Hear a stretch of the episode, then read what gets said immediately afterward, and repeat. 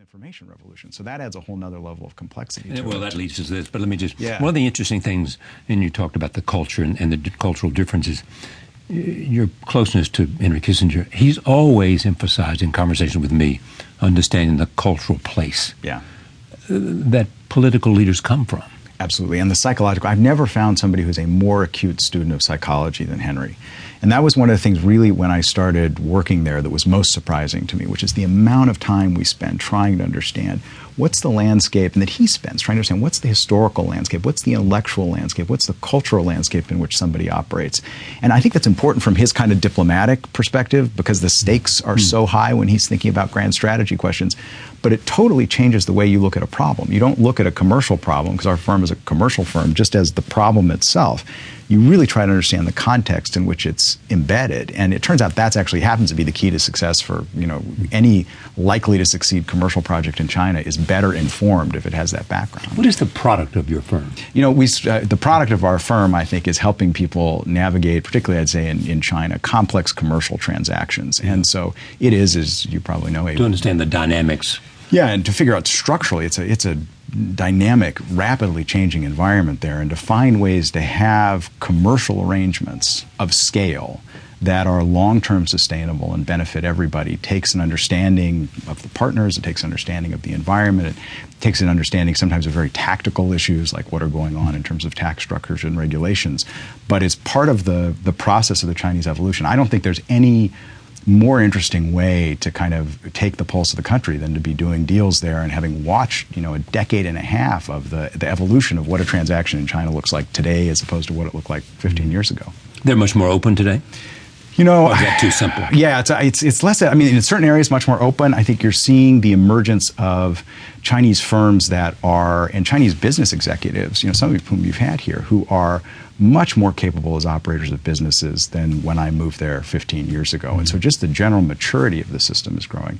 Having said that, it is in the midst of the most complicated economic reform program in human history. Having lifted 400 million people out of poverty, they now have this problem of how do you get more and more and more people into the middle class? Yeah, but they bring with them demands which, which drives your economy. all of this and that that kind of feedback loop and this is one of the really interesting things about china is you know the minute you get out of beijing or shanghai in particular and you see what's going on in other parts of the country and watch the kind of seeds of reform trying to kind of come out of the ground and grow you really get a sense of both the potential of the economy but also the incredible challenges that lie ahead So tell me about the seventh sense. So the subtitle, Power, Fortune, and Survival in the Age of Networks. So we've gone through the industrial revolution, the information revolution, and it therefore has created new shaping institutions, alliances, and relationships, which have more impact, you argue, than any other sort of I- element.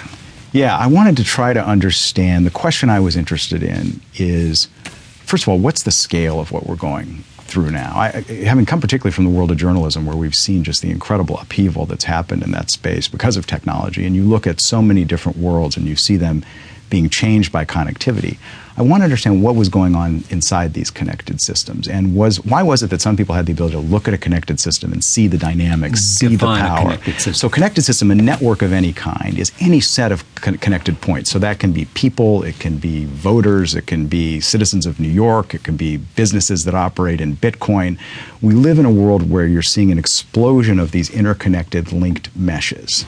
with a mutuality of interest. Abs- in some cases, in some cases with very diff- different interests, but the idea is that you have many systems that are now kind of operating together, and they often create surprising results. So if we'd sat here a year ago and said, who's most likely to be the Republican nominee? You would have thought, okay, the guy with two presidents in the family and four decades of political experience and, And connection to the Republican and Party. there's Jeb Bush, yeah. Right, exactly, as opposed to the guy with five million Twitter followers and the reality television show background.